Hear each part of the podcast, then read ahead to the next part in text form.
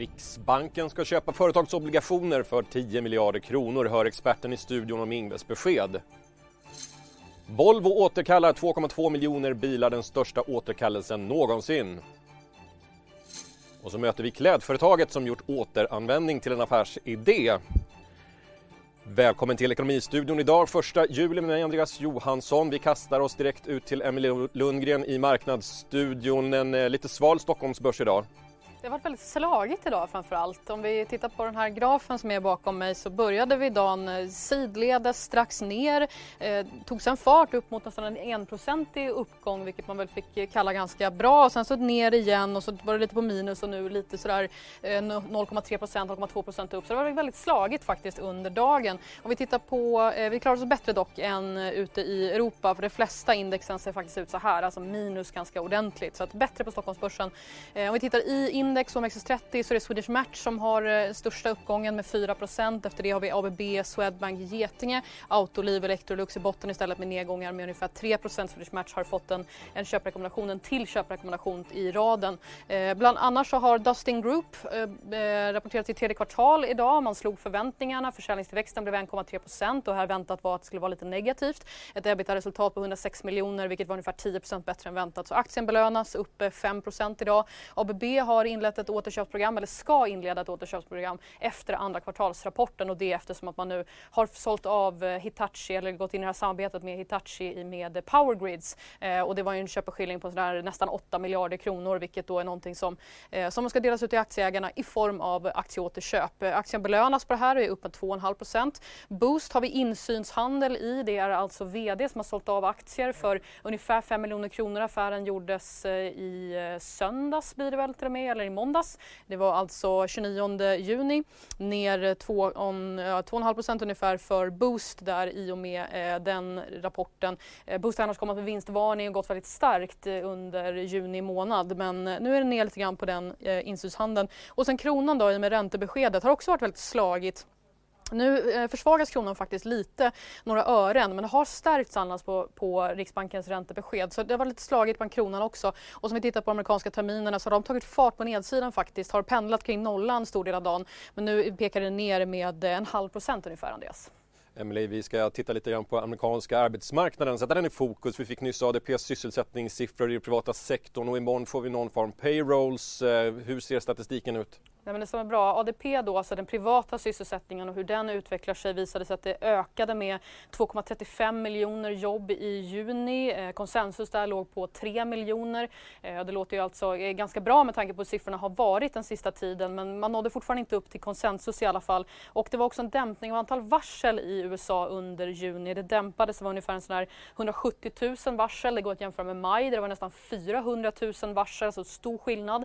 Men det är fortfarande upp en 300 306 procent från juni i år till juni i fjol. Så det är fortfarande stor skillnad eh, på den amerikanska arbetsmarknaden om man ser till förra året. Men det är, lite klar, det är en liten förbättring i alla fall får man lov att säga. Eh, utöver det då, non-farm payroll är eh, i morgon redan, brukar vara på fredagar annars, men är imorgon med anledning av 4 juli, alltså amerikanska nationaldagen, så kommer det imorgon och det är ju den, det är den offentliga eh, statistiken över eh, arbetsmarknaden. Allting förutom jordbrukssektorn ingår där. Och där står konsensus på att det ska öka med 3 miljoner jobb och det är ungefär så mycket som det ökade förra månaden vilket var en överraskning. Man trodde förra månaden, alltså under maj, att det skulle gått ner 8 miljoner jobb men det ökade med 2,5 miljoner jobb. Nu tippar man på första gången på faktiskt ett kvartal så tippar man på konsensus pekar på en ökning och det med 3 miljoner jobb, Andreas.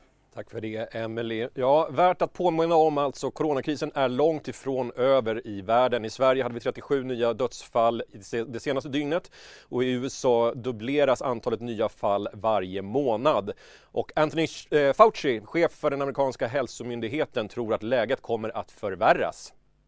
We are now having 40 plus thousand new cases a day. I would not be surprised if we go up to 100,000 a day if this does not turn around. Ja, Volvo Cars återkallar drygt 2,2 miljoner bilar globalt. I Sverige handlar det om cirka 400 000 stycken bilar. Återkallelsen är den största någonsin i Sverige. Jag talade tidigare med Karin Wik, presschef på Volvo och började med att fråga henne vad är det som har hänt?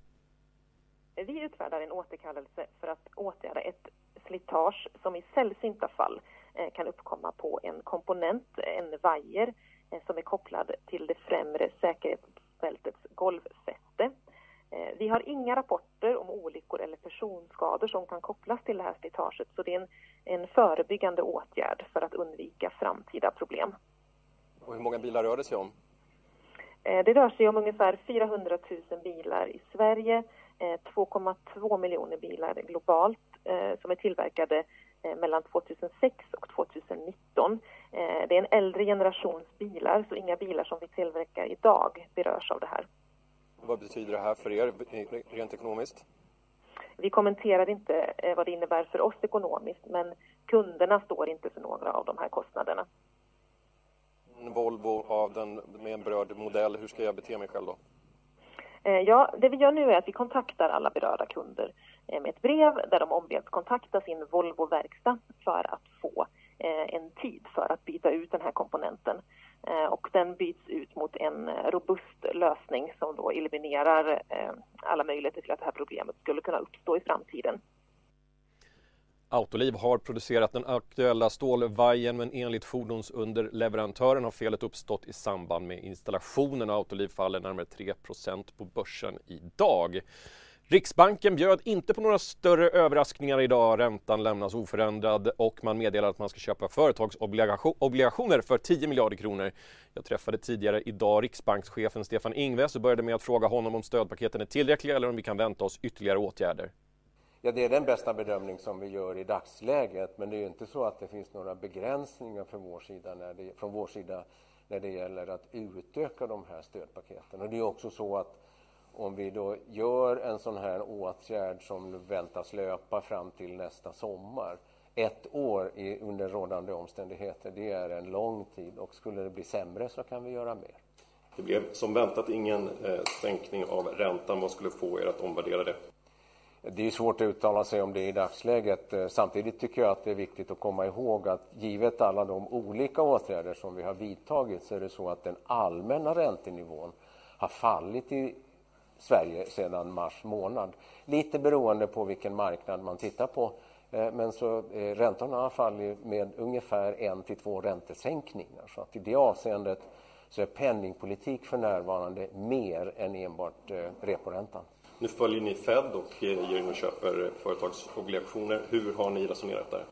Det är så att eh, den svenska företagsobligationsmarknaden har blivit allt större de senaste 10-15 åren eller någonting sådant. Och det innebär att det är en marknad som har allt större betydelse när det gäller företagens möjligheter att sköta sin finansiering. Och det leder då till slutsatsen att det är viktigt för oss att vi verkar brett, att vi agerar på många olika marknader och inte enbart lånar ut pengar till nollränta till bankerna. Det finns de som är oroliga att åtgärderna gynnar företag och eh, kapital som eh, ökar, att det ökar klyftorna i samhället. Hur ser du på det? Ja, alternativet vore att inte göra det som vi gör i dagsläget och då skulle arbetslösheten vara mycket högre och de ekonomiska bekymren i svensk ekonomi skulle bli större och i ett riktigt dåligt scenario skulle vi också då få problem i den svenska finanssektorn. Eh, så att visst finns de eh, effekter som du nu nämner, men om man summerar det här och funderar på helheten så gynnar det här väldigt, väldigt många i svensk ekonomi. Hur ser du på den roll som centralbankerna har fått i samband med den här pandemin? Centralbankerna har gjort ungefär det man kan förvänta sig att centralbanker gör när hela det globala finansiella systemet håller på att gå i stå. Då är centralbankernas roll att se till så att hjulen hålls igång så att vi inte får ett globalt finansmarknadsproblem också. Eh, pandemin i sig och de makroekonomiska konsekvenserna med fallande tillväxt, hög arbetslöshet, det är problem nog och därför har då centralbankerna på ganska likartade sätt agerat på ett sådant sätt så att så här långt har inte det här flyttat in i finanssektorn. Ekonomin väntas krympa 4,5 procent, eh, en väsentlig upprevidering jämfört med april. Vad är det som har hänt sedan dess? Ja, i april så hade vi ju egentligen ingen prognos utan då sa vi att vi gör två olika scenarier. Båda de scenarierna är ytterst osäkra. Den här gången så gör vi faktiskt en prognos minus 4,5 procent Om man relaterar den till den prognos som vi hade i februari, ja, då ser man storleken på det här skiftet.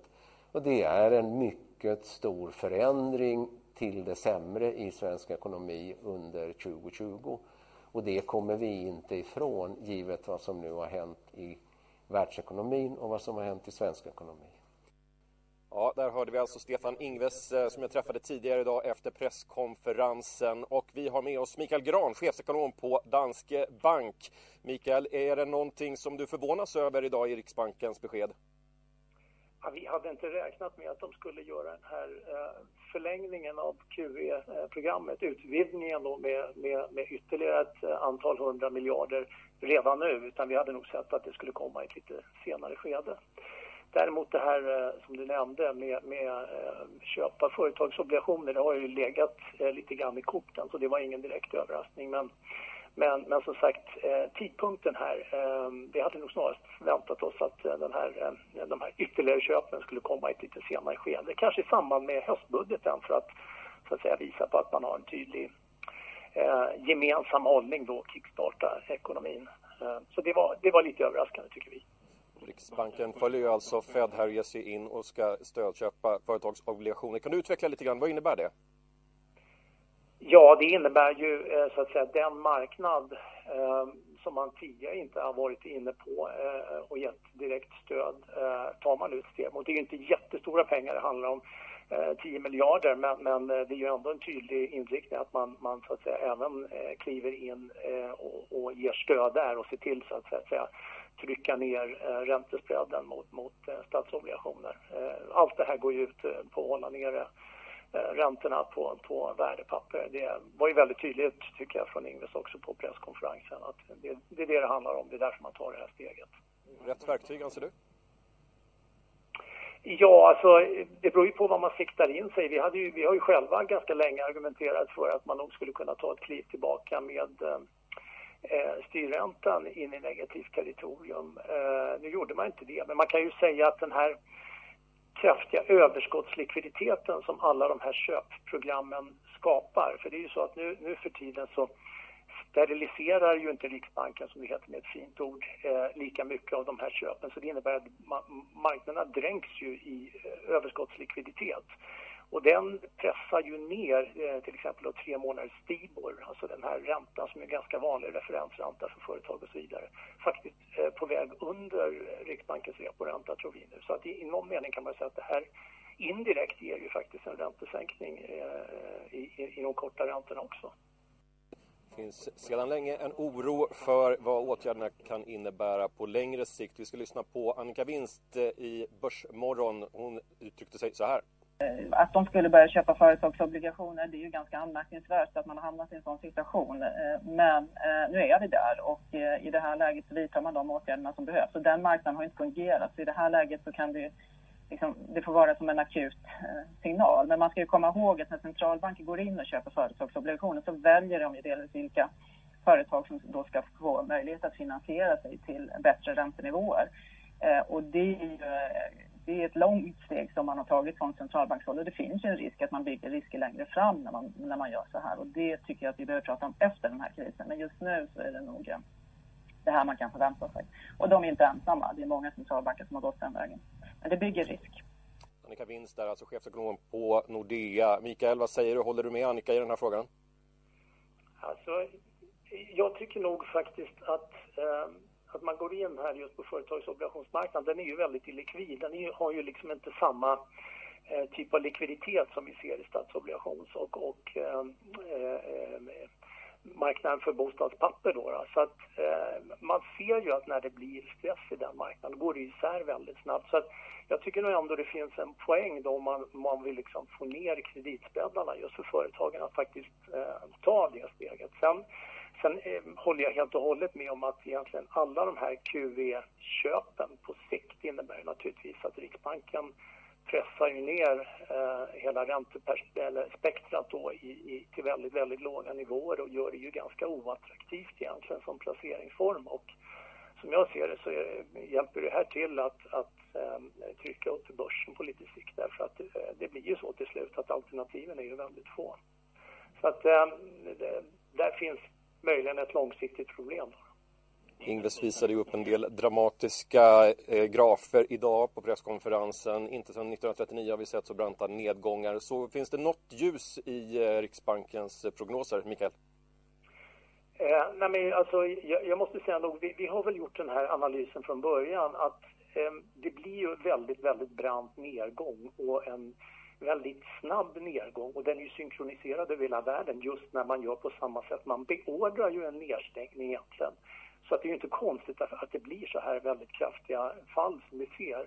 Eh, och där tycker jag liksom ljuset i tunneln är ju att när man öppnar upp igen så borde det gå mycket fortare än vad det brukar göra i en recession när den så att säga vänder uppåt igen och man får en återhämtning.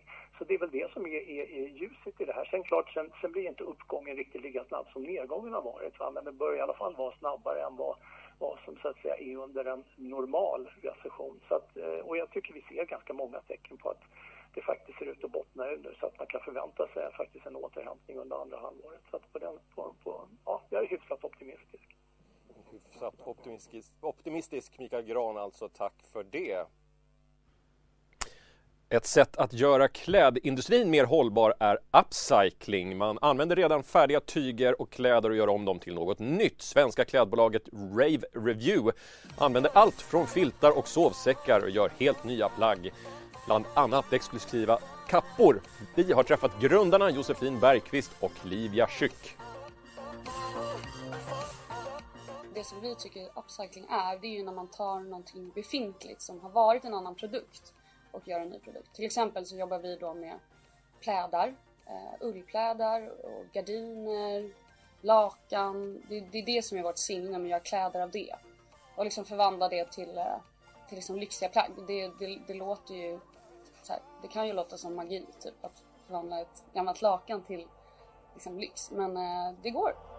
Blommiga lakan, spetsgardiner och rutiga filtar. Det är bara några av materialen som Josefin Bergqvist och Olivia Schuck, grundare bakom bolaget Brave Review, använder sig av för att skapa nya kreationer. 2019 vann duon både H&M's och L's nykomlingsstipendium och idag så jobbar de med att öka sin produktion.